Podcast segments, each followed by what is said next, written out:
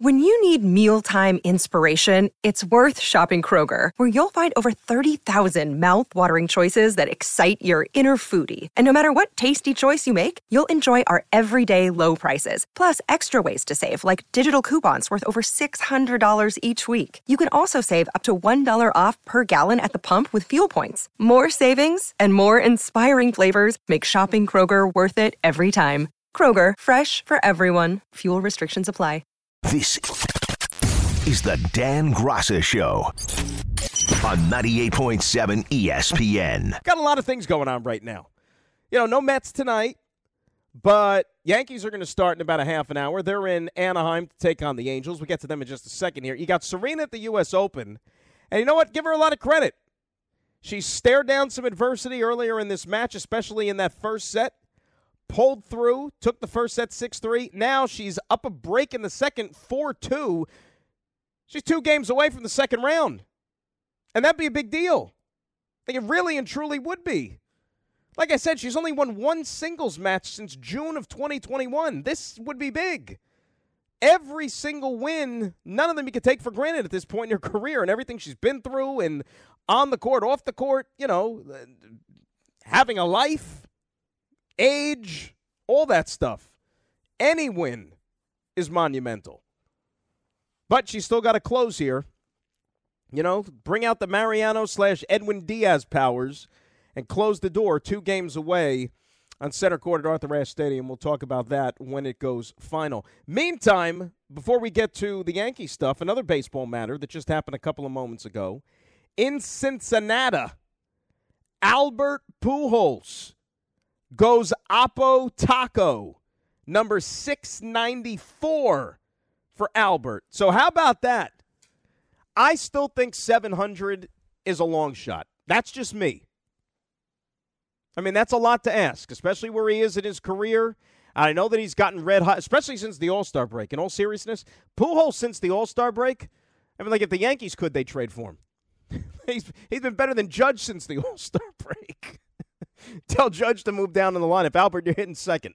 Um, but he's up to 694. At the very least, what he's doing, and I think this actually makes more of a difference than even him getting 700. He's going to pass A Rod. You know, if he stays healthy, he's going to pass A Rod. And don't you want that to happen? Don't you want, like, the cheater guys further down on the list of the records and all that stuff, like as much as possible. I know that Bonds is still at the top and he can't do anything about that. But then after Bonds, there's a good chance of it being Aaron, Ruth, Pujols. Think about that. Albert Pujols will be fourth.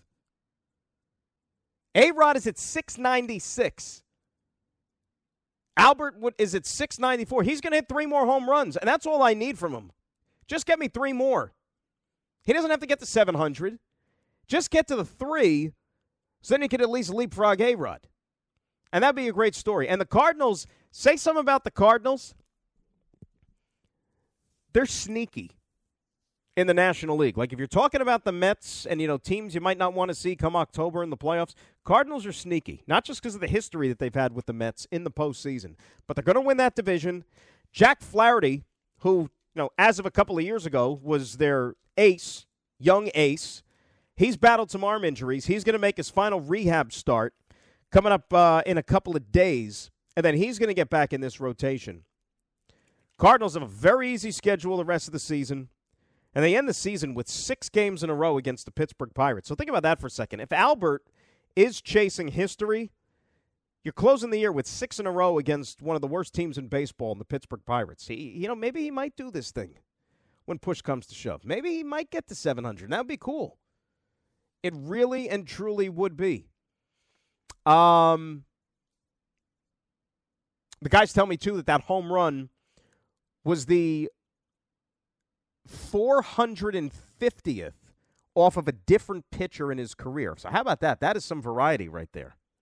694 of them, 450 of the 694 off of a different pitcher, which is now the all time record passing Barry Bonds. So there you go. So at least Barry gets knocked down off of that one.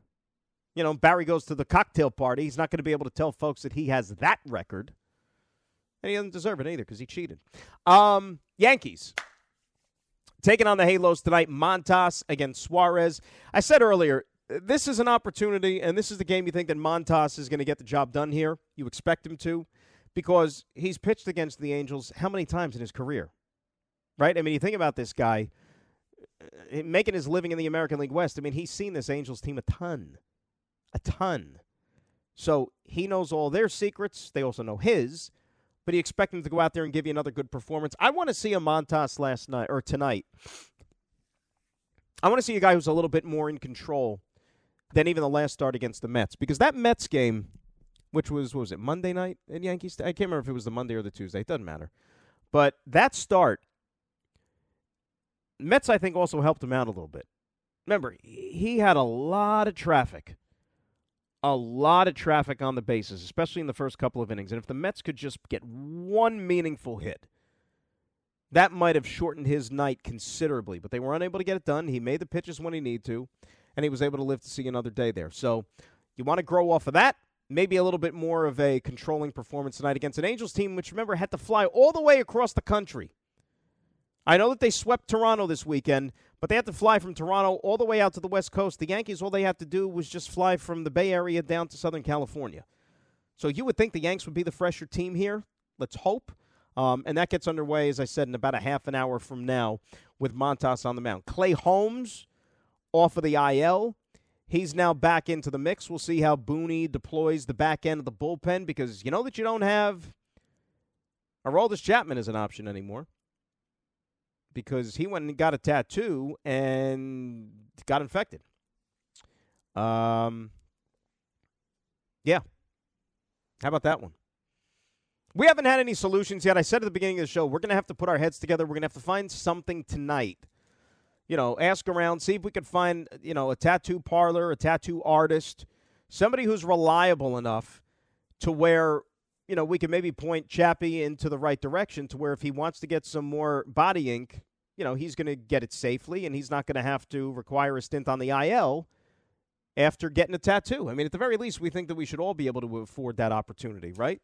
Safe, healthy tattoos. Nothing wrong with that. But it's like when it rains, it pours with this guy. You want to trust him. You want him to be a big part of this team. You want him to be a big part of the bullpen. But but then crap like this happens. I don't know what's worse. Like, would you rather like this or him, you know, surrendering big hits, big home runs, walking the ballpark in a big spot for the Yankees? Like, which is worse? I don't think either one of them is any good.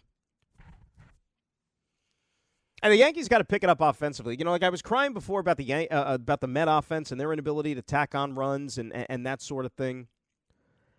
Yankee offense has gone like quiet as hell. You know, Anthony Rizzo, where you been? Anthony Rizzo having a problem running the bases these days, face planting as he's rounding first. You know, DJ LeMahieu, same thing. And I know that you know he's got the foot excuse and all those things, but hey, man, you're hurt or you're not hurt. You know, if you're in there to play, you should be good enough to play.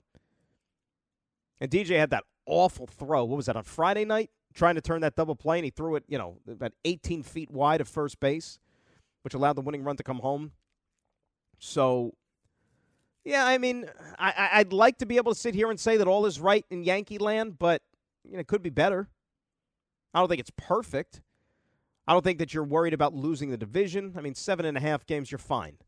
Um, you're three and a half behind the Astros for the top spot. I still think that that might be a long shot at this point. Now, the thing about Houston, which is interesting, did you see Justin Verlander got uh, hurt over the weekend, yesterday? Had to leave his start after um, three innings. And it wasn't anything with his arm, it was uh, a calf injury. But they still haven't told you how serious it is, how long he's going to be out. Mean, if the Astros don't have Justin Verlander, that changes the complexion like big time.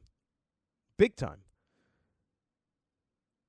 And there's already a report out here that the um, Astros are going to call up one of their top pitching prospects when the roster expands uh, on September 1st.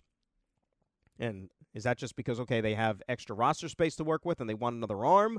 Or are they doing it because they know something about Justin Verlander that he's not going to be available for them?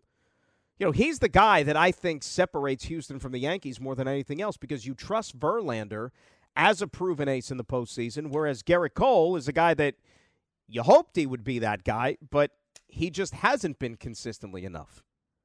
So Verlander's absence here for the foreseeable future, that could tip the scales a little bit, maybe back in the Yankee favor. It really and truly could. So it'll be interesting to see how those results turn up and and what happens with the Astro Ace when all is said and done here. But Yanks and Halos, three game series, all night games too. Montas tonight, Taillon tomorrow, Cole coming up on Wednesday.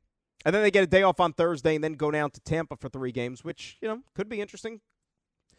But just take care of business against this Angels team. They're not that good. I know that they got Trout. I know that they got Ohtani, but you're better than they are. And Serena wins 6 3, 6 3. All right, she gets a little bit of win, a little bit of momentum. Good to see. Now she gets into this tournament a little bit here, and we'll see you on Wednesday. Probably going to be a night match you know, like I said, they're going to try to milk this thing as much as possible. Uh, night sessions, selling tickets. So if I'm a betting man, if you're making any plans, if you're going to go on StubHub and see if you can buy U.S. Open tickets, um, probably going to be Wednesday night to see Serena if you want to catch her out there at the U.S. Open. So good for her. She wins round one. Now on to round number two. We'll have more to say about that, plus some of your phone calls here at 800 919 3776. That is the telephone number. Dan Graca with you till the top of the hour on this busy Monday. 98.7 ESPN. You're listening to the best of ESPN New York tonight. 10 seconds on the clock. How many things can you name that are always growing? Your relationships, your skills, your customer base. How about businesses on Shopify? Shopify is the global commerce platform that helps you sell at every stage of your business from the launch your online shop stage to the first real life store stage, all the way to the did we just hit a million orders stage, Shopify's there to help you grow. Sign up for a $1 per month trial period at shopify.com slash network, all lowercase. Go to shopify.com slash network now to grow your business, no matter what stage you're in. Shopify.com slash network. This podcast is proud to be supported by Jets Pizza, the number one pick in Detroit style pizza. Why? It's simple. Jets is better. With the thickest, crispiest, cheesiest Detroit style pizza in the country, there's no competition. Right now, get $5 off any eight corner pizza with code 8SAVE. That's the number eight, S A V E. Go to jetspizza.com to learn more and find a location near you. Again, try Jet's signature eight corner pizza and get $5 off with code 8SAVE. That's the number eight, S A V E. Jet's Pizza. Better because it has to be. In case you're just joining us, Serena Williams wins round one match of the U.S. Open. So it's not over yet. Still more work to do. On to Wednesday. Bet on a night match. It's going to be a night session. So if you want to somehow get tickets, try the night session on Wednesday if you want to see Serena on her way out there at the U.S. Open. I'm looking at the draw. Oh, she's playing Kontaveit, who is the two seed on the women's side. So it's not going to be. She's playing a player who is certainly, certainly uh, more in form than the one she played tonight. So the point is, it's it's it's not going to be easy. You know, she's going to have to be um, a lot sharper Wednesday than she would have to be tonight to um, move on and continue on this uh, tournament. But we'll see what happens. I mean, that's that's the great thing about sports, right? You show up, you never know what can happen on any given day, and uh, it's not supposed to be easy. It's supposed to be difficult, especially when you're talking about a major and uh, winning the top prize. But hey. Stories from you know Jimmy Connors once upon a time. What was that? 1991. You know when he was 39 years old. Nobody had any hopes for him, and he made a run all the way to the semifinals at the U.S. Open. Crowd on his side, energizing the fans. You know, my buddy Patrick McEnroe, the five setter, and and all those things. So I mean, you know, these things happen. Last year at the U.S. Open, Emma Raducanu, the youngster who you know won the whole thing, she was a qualifier. She didn't. Eh, she had to. She had to qualify for the main draw. She had to come, you know, a week early and win matches out on the outer courts, and just get into the draw. And then she went all the way and won the whole damn tournament. So anything is possible and that's why this stuff is so fun here. Um, Tom Brady was back. I don't know if you guys caught that. Came back to the Buccaneers as he said he would, as the Bucks said he would. I'm sure that was uh, pleasing to Todd Bowles and everybody with the organization. I don't think it's going to make the questions go away any sooner, though. But he's back. And he played the other night. And, you know, we were having some fun with it last week, remember? About why he was gone. What was he missing all this time for? Like, what was he having done? There were those rumors about the masked singer on Fox that he was a contestant on that, and, you know, he had agreed to do it during his so called, you know, mini retirement and that that was an obligation that he had to uphold because remember, you know, Fox is going to pay him. I, I lost track. What is it, three or four hundred million dollars when his career was over to step into the booth and and you know call games. So Fox Price said, "Hey, Tom, if we're paying you all this money, you're going to do the Masked Singer. Joe Buck did it. You could do it." So maybe that was it. Maybe that wasn't it. Who knows? But eh, he did a press conference after the game the other night when they played in Indianapolis, and he just he looked different. You know, it was almost like he took a two week absence to go get like more plastic surgery done. And make no mistake about it. You know, go back and look at pictures of Tom when he broke into the league, you know, 22 years ago. He's had a ton of work done. You know, I don't care avocado ice cream. I don't care if you you rub it all over your face. It, it's not going to change your appearance like good old fashioned, you know, uh, surgery would. And he's had plenty of it. Okay, I mean, the hair, the eyes, the the the, the teeth, the the cheeks, the, the the chin, the everything. And it looks like he got even more work done because, like, people were making comparisons. Like, the shape of his face looks different than it did even like a few weeks ago at training camp. Like, uh, does he have like a plastic surgery obsession? Tom's obsessed. Is that part of the TB12 method? Is that what we're talking about here with Tom? You know, winning Super Bowls and, and, and getting cosmetic surgery? Is that what he's all about? So, of course, like, you know, inquiring minds want to know. And the media that were in the locker room or at the press conference after the game, just trying to find out, you know, what the hell's happening with Tom. They, of course, had some hard hitting questions and, and, and, wanted to get to the bottom of just, you know, where has he been? What has he been up to? And this was uh, this was Tom's answer. It's all personal, you know. Everyone's got different situations they're dealing with, so we all have really unique challenges to our life. And I'm 45 years old, man. There's a lot of shit going on, so you know, you just gotta try to figure out life the best you can, and you know, it's a uh, continuous process. So yeah, I mean, we joke about it and everything, so you hope everything is okay, right? I mean, you know, in, in terms of the family, you hope nobody's sick, nobody's ill, or, or anything in that stretch. But it's just it's weird, you know. It, that's why you know when the when that news broke the other day, or not the other day, but you know, a couple of weeks ago, that he was going to be stepping aside for you know week and a half, ten days, whatever it was from from training camp. You're like, number one, that's not really something that Tom Brady would ever do. Like the ultimate competitor, the ultimate teammate, those type of things. This isn't something that, that, that he would in the middle of training camp. Like imagine all those years that he was with the New England Patriots. You think that that was something that Bill Belichick would ever sign up for and allow him to do?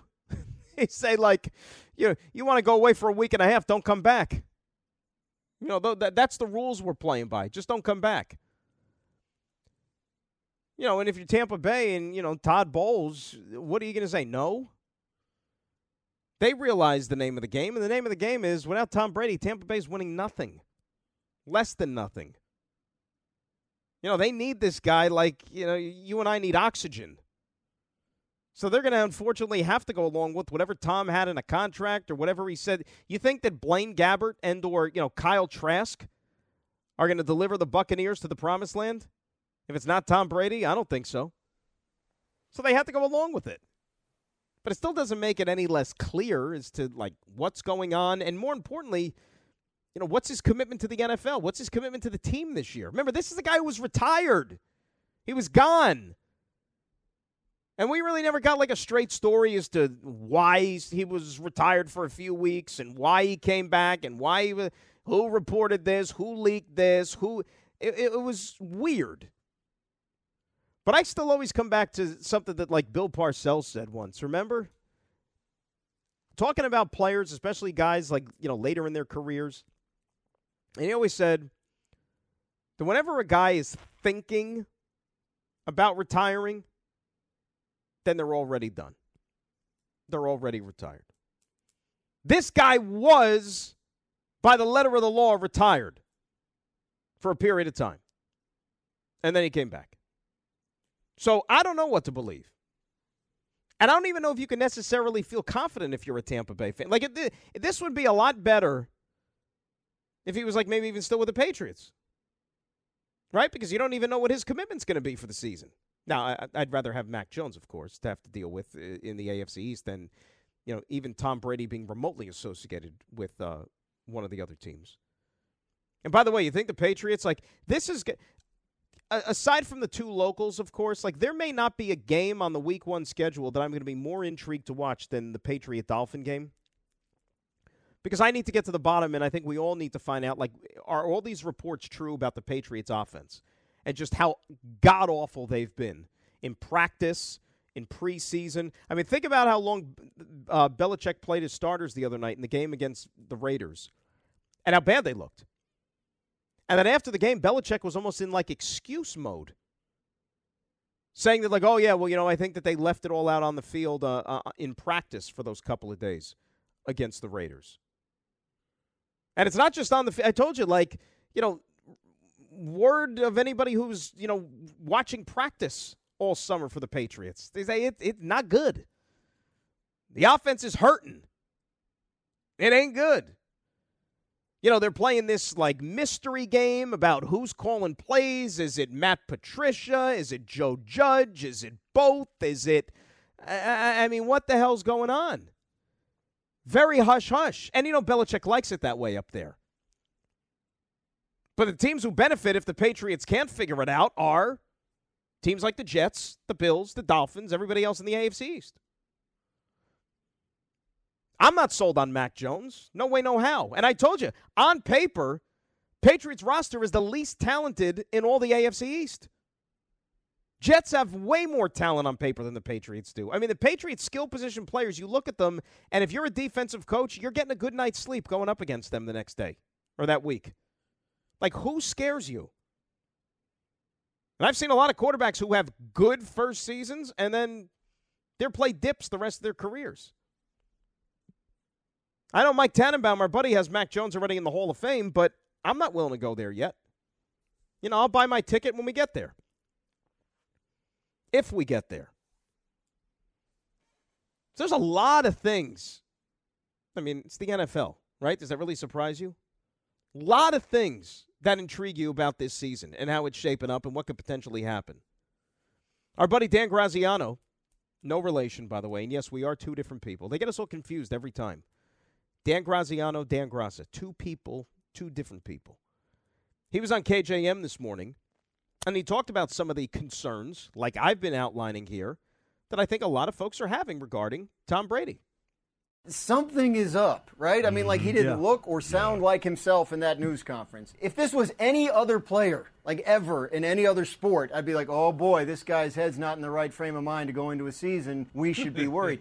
it's Tom Brady, so like he gets benefit of the doubt, right? So I, I think that's that's sort of the only hes. But I mean, like disappearing for a week and a half in the middle of training camp, retiring, unretiring, and now this, like coming back this way and looking kind of like looking and sounding kind of worn down by stuff that's going on with him off the field. I mean, eh, you'd think he'd be relieved to be back, especially if something was going on with him off the field that was weighing on him, but he didn't sound that way. Sound like he's still dealing with it. And he's 45 years old. You know, like his career is closer to being at the end than it is to the beginning. I, I mean, I'm not breaking any news there. So then when you factor in all of these other oddities that have surfaced, it does make you scratch your head a little bit, does it not? That this is not supposed to be the behavior we're seeing from the guy who was the ultimate winner, the ultimate teammate, the ultimate team first guy. And now he's putting him. My thing is this, right? And I know it's his life, and why am I sitting here getting involved? But you know, what? we're sitting here doing the show. Might as well talk about it, right? We got the real estate. Might as well. But if it is like personal stuff and it's family stuff, and he said he's got a lot of you know what going on, then dude, you know what? There's a simple solution. You're 45. You had a great freaking career. Just call it a career, man. Go be with your family. Go do what you got to do. You, you know, I, even though you think you might have the world in the palm of your hand, you know, you can't have your cake and eat it too because it's not fair to all those other guys in that locker room who are busting their you know what in practice and in training camp each and every day, sweating, bleeding, potentially sacrificing their bodies, trying to land roster spots, trying to make the team better, and you're off either getting, you know, uh, Botox or you know off in Bermuda or doing whatever the hell it is with your family, then then just go live your life, man. You got nothing to prove, nothing, no more. You're good. You did it all. Nobody's going to say like you're not the best player, best quarterback. They know you're the guy. It's not like you're adding more to convince people at this point. You're done. There's probably more people though that are like anti this type of behavior than are supportive of it. I don't know. 800 919 3776. That is the telephone number. Very strange. Very strange indeed. We'll come back and we'll get into the latest on the Knicks and the Donovan Mitchell stuff. And what can we add to the story? Well, we'll tell you when we return. It's Dan Graca Show till 10, right here on 98.7 ESPN. You're listening to the best of ESPN New York tonight. Hi, it's Mike Greenberg letting you know ESPN Bet is ready to take you through all the biggest sports moments this spring. The official sportsbook of ESPN has exclusive offers and markets from Scott Van Pelt, Stephen A. Smith, and me, plus many more. From the playoff intensity to finally getting out to the ballpark, there's no better time for sports fans. Sign up today. New users get a bet reset up to $1,000 in bonus bets if your first bet doesn't win. Download ESPN Bet today. What a play! Must be 21 plus and present in select states. Gambling problem? Call 1 800 GAMBLER. Terms and conditions apply. See app for details. The latest here with the Knicks and Donovan Mitchell. He hasn't been traded. Okay, you would have heard it, I'm sure. We would have talked about it a lot earlier in the show if he was traded. That goes without saying. But there's reports now, like Mark Stein reported that if this does happen, and you know teams are dropping out like flies. You know Cleveland has now excused themselves from any type of conversations because they think that the price is a little steep. And it really goes back to what we've been saying even leading up to this is that the Knicks really present the best package possible for the Utah Jazz. So if Danny Ainge and company are dead set on making this happen, I mean the Knicks are the logical trade partner. So don't try to rob them for everything that they have. Take a step back and be a little bit more realistic in saying that, hey, you know what? If we do want to make something happen and we do want to get at least as close to equal value as possible for a prize commodity like D Mitch is, then the Knicks are the team. Maybe we shouldn't hassle so much over how many first round picks we're asking for them. You know, maybe instead of four first round picks, we'll take your three first round picks and we'll take um you know, we'll take one of your veteran guys. Like, okay, we'll we'll take some of that Evan Fournier contract off your hands. How about that? But just give up the draft choices and we'll be good to go. Like, isn't that a logical a logical solution to all this is said and done? You know that he's not long for Utah. You know that he's going to be traded. And you know what? I like what the Knicks are doing, to be quite honest with you. I like the fact that they haven't just jumped in. It's okay, here, take it, take it, take it, take whatever you want. Take what you want. Because maybe in the past they were guilty of doing things like that, overpaying, giving up way too much for guys, which you said, well, why are we doing this? Right? Maybe the price is a little too rich for our blood. Like, why do we have to give up all this for this? Now, in this case, you know, I've said it many times. I, I, I think he's worth it and then some.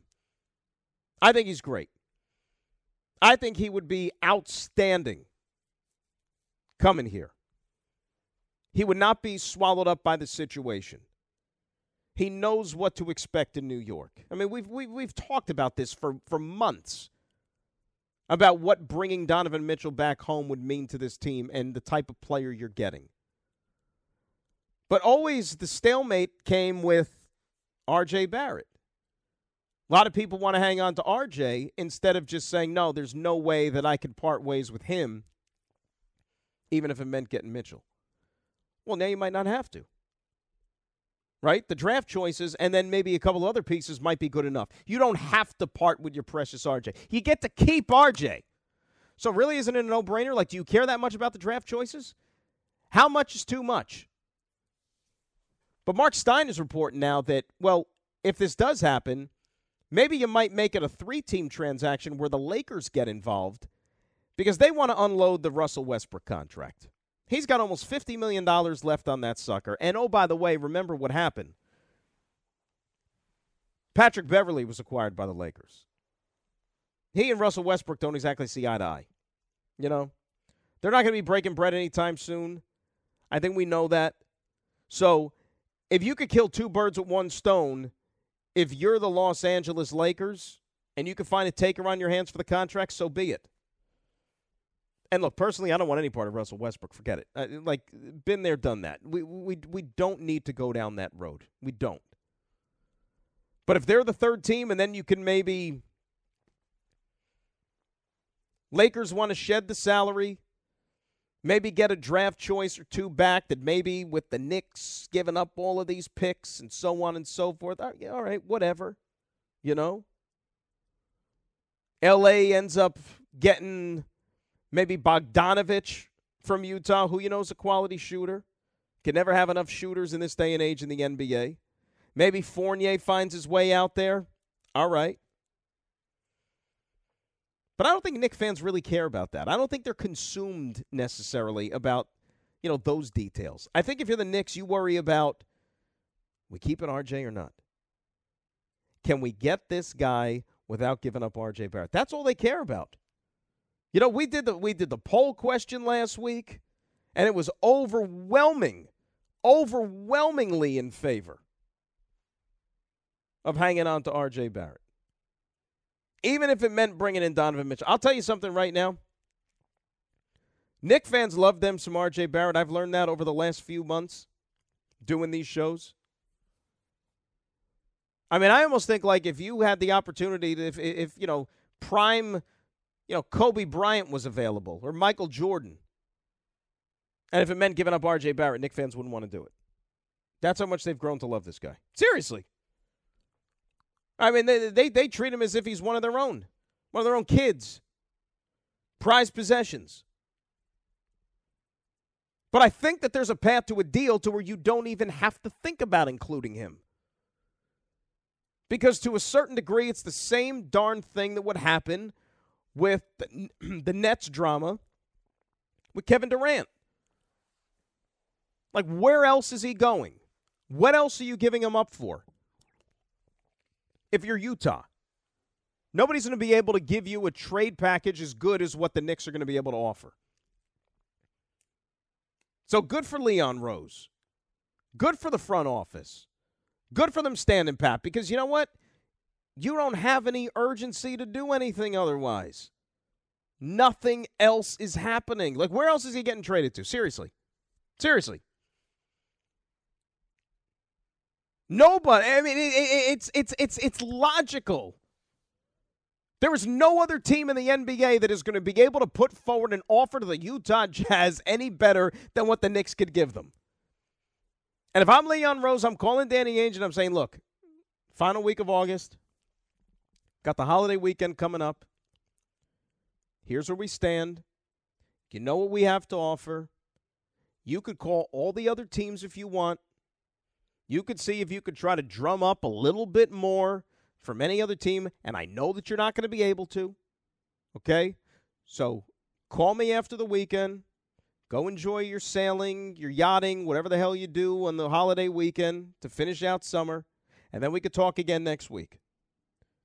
But this is what I got. This is what you can have. This is what you can have. My phone is open. And that's how it should be. That's how it should be. As messed up as the situation is in Brooklyn right now, because you don't know what to believe anymore. But the Nets weren't going to give Kevin Durant away for nothing. They didn't have to. He wasn't a free agent. He was theirs for the next four years. And unless a team was going to be able to come to them with a quality package, which would have given them a return fitting for the best player to ever wear their uniform, they weren't going to trade him. Despite how unhappy he was, and despite the threats, and despite the trade requests, despite the fire this guy or, or get rid of me and this and that, they stood pat, and what ended up happening? They won the faceoff. Temporarily right? Because that's going to resurface again at some point, probably next year. when the next salvo of unhappiness is going to make its way through Brooklyn. We, we, we know that that's happening. But as far as this team is concerned with the Knicks, there's no unhappiness right now. You know, the Knicks are where they are. They're still building this thing up. They got Jalen Brunson. They paid him a lot of money. Julius Randle, you hope that he can author a new narrative for the rest of his Knicks career. You know, they wrote in the paper the other day, I think it was Mike Vaccaro, uh, comparing the Julius Randle situation for this upcoming season as to what Francisco Lindor has done this past year with the Mets. If Lindor could turn his whole New York experience around, which he has this year, you mean to tell me Randle can't do that this season with the Knicks? And it's probably easier for Randle because he already was at that place as a member of this franchise just a couple of years ago. Remember, Lindor didn't have any weight to stand on coming to the Mets. He had never done it here before. So if he could do it, why can't Randle do it? Makes perfect sense. So now the ball's in Danny Ainge's court, ball's in the Utah Jazz court. Let's see what they do. But if you're the Knicks, you stand pat. And don't just allow them to come in and take whatever it is that you want. And if and when, and I look, I still think it's going to happen. Don't know when, but I think it's going to happen. If you're talking about Donovan Mitchell, Julius Randle, R.J. Barrett, Jalen Brunson, Mitchell Robinson. That's not something you could get excited about as a Knick fan each and every night. I mean, think about all the other years and all the other teams of the Knicks that you got excited watching just because, hey, it's the Knicks, it's my team, I'm watching them. And they weren't half as good as what those five guys could potentially be. Are they perfect? No. Is there still work to be done to the rest of the roster? Yeah, absolutely. But you can't tell me that that's going to be exciting compared to the brand of basketball that we've been used to seeing here for years and years and years and years. That place down on 33rd going to be jumping each and every single night. And I think we're going to get there. When? Don't know. By opening night, be great, but I don't know. Wish I could tell you. 800 919 3776 is the number. We'll come back. We'll finish up with some NFL stuff. How intelligent are NFL players in, in scouting one another? And the Bills make a no brainer move as well. Dan Graca with you till the top, right here on 98.7 ESPN. You're listening to the best of ESPN New York tonight.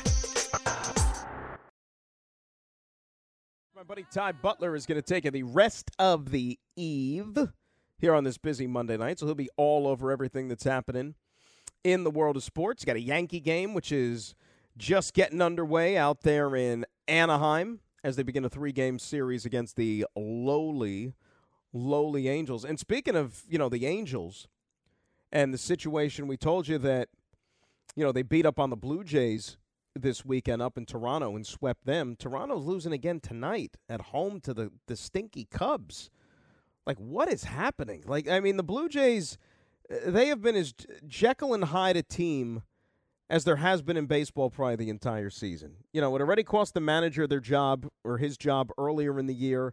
And for all the talent they have on that roster, like they they should be consistently better. And you got a team like Baltimore which is like a fraction of the payroll that the Blue Jays have, and they're only a game behind Toronto in the American League East. Like it's it's incredible, like just how inconsistent and how you know flighty a team the Jays have been this year. But you know what? The Yankees aren't complaining.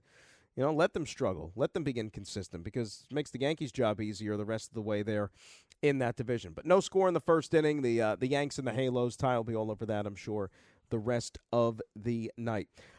The NFL Network does like this countdown of the top 100 players in the league voted by the players. You know, they've been doing this for, for years. So the latest installment came out yesterday, the final top 10, the top unveiling. And number one was Tom Brady, believe it or not, according to the fellow players in the NFL. So you don't want the best player in the league disappearing for two weeks in the middle of training camp. You want more of a commitment to the team, right? But they had Brady number one, Aaron Donald number two, Aaron Rodgers number three. If your name was Aaron, chances are you were going to score pretty high. Cooper Kupp number four for the Rams, Jonathan Taylor number five for the Indianapolis Colts, which is laughable. TJ Watt, number six of the Steelers, who, by the way, dodged an injury bullet playing in the preseason game yesterday, which was good to see. Uh, Davante Adams, seventh of the Raiders. Patrick Mahomes, number eight of the Chiefs. Jalen Ramsey, ninth of the Rams. And uh, Kansas City's Travis Kelce, number 10. First of all, how do you have Patrick Mahomes, number eight? Like, uh, I, I mean, really? Eight? And you have a running back ahead of him? So, so, so let me get this straight. Just so I can, you know, make sure I know what I'm talking about. And that's why, again, a lot of these players, A, you don't know how serious they actually take it and how much thought they put into it. but, like, what they're telling you is that if you were building a team from scratch, right, and you could draft, you know, any player in the NFL, that the majority of these guys would draft a running back, Jonathan Taylor, over Patrick Mahomes if if they were starting the team. Uh, you would think that Dave Gettleman was voting in this poll. You know, Dave had a few votes. Really? And even Cooper Kupp, a wide receiver. How good is the wide receiver if you don't have a quarterback to throw him the ball? That's that. That's the next question. You want to put Aaron Donald up there? I have no problem. He's the best defensive player, Rex games, all that stuff. But I'm sorry, he's still not as important as a quarterback. The top three should be QBs: Brady, Rodgers, Mahomes. They are on their own level. They are on their own plane. They are head and shoulders above everybody else, and then others have to then take a step back. You want to put Aaron Donald number four? Be my guest. Those are your top four in the National Football League. The three quarterbacks and Aaron Donald. This Cooper Kupp nonsense and Jonathan Taylor. I, Jonathan, and I love Jonathan Taylor. Jersey guy, you know, runs hard, decommitted from Rutgers. We got that going for us at least. You know, and he's really, really good. But five in the NFL. So you're telling me you would take a running back over arguably the best edge rusher in the league in TJ Watt. Scary, right? I mean, it's scary how some of the these are these are the constituents. These are the players. Players supposed to know players. And this is the way that they vote. Oh my God. You know what always say? Like, oh, thank God, you know what? You're not running my team. Oh boy. Oh, oh, oh. yikes. And lastly, kind of a no brainer, should have been a no brainer, but when we were doing the show last Thursday night, that was when the story just broke about um, Matt Araiza with the Bills, when that story came out about the incident before he got to the NFL, um, when he was still at San Diego State. And it took the Bills a few days, but they finally acted on it, and they did the sensible thing, and they sent him packing. And I understand the whole, you know, innocent until proven guilty thing. I totally understand all that stuff, but you know what? When it comes to something like this, hey, football secondary. You know, if you're if it turns out that you are innocent and that what's being reported is incorrect, let the courts show that. Let everything else decide that, and then you know what? You restart your career. Doesn't have to be in Buffalo. There's 31 other teams. Bills did the right thing. Bills did the only thing that they could do in this situation. What's funny to me is not funny. I shouldn't say funny. But I wonder aloud if he wasn't a punter, like let's say he was a quarterback and he was more valuable position to the team, would the Bills have done the same thing or would they still be quote unquote going through the process? Because we've seen it work both ways, right? Look at the Browns and how they treated Deshaun Watson. He's a quarterback. How much money do you want? Here's a blank check. That's all our time for tonight. Thanks to Tom Bauer. Thanks to Jacob Perry. Thanks, everybody. It was great being back. Hey, we'll do it again tomorrow. Ty Butler up next on 98.7 ESPN. This is the Dan Graca Show on 98.7 ESPN.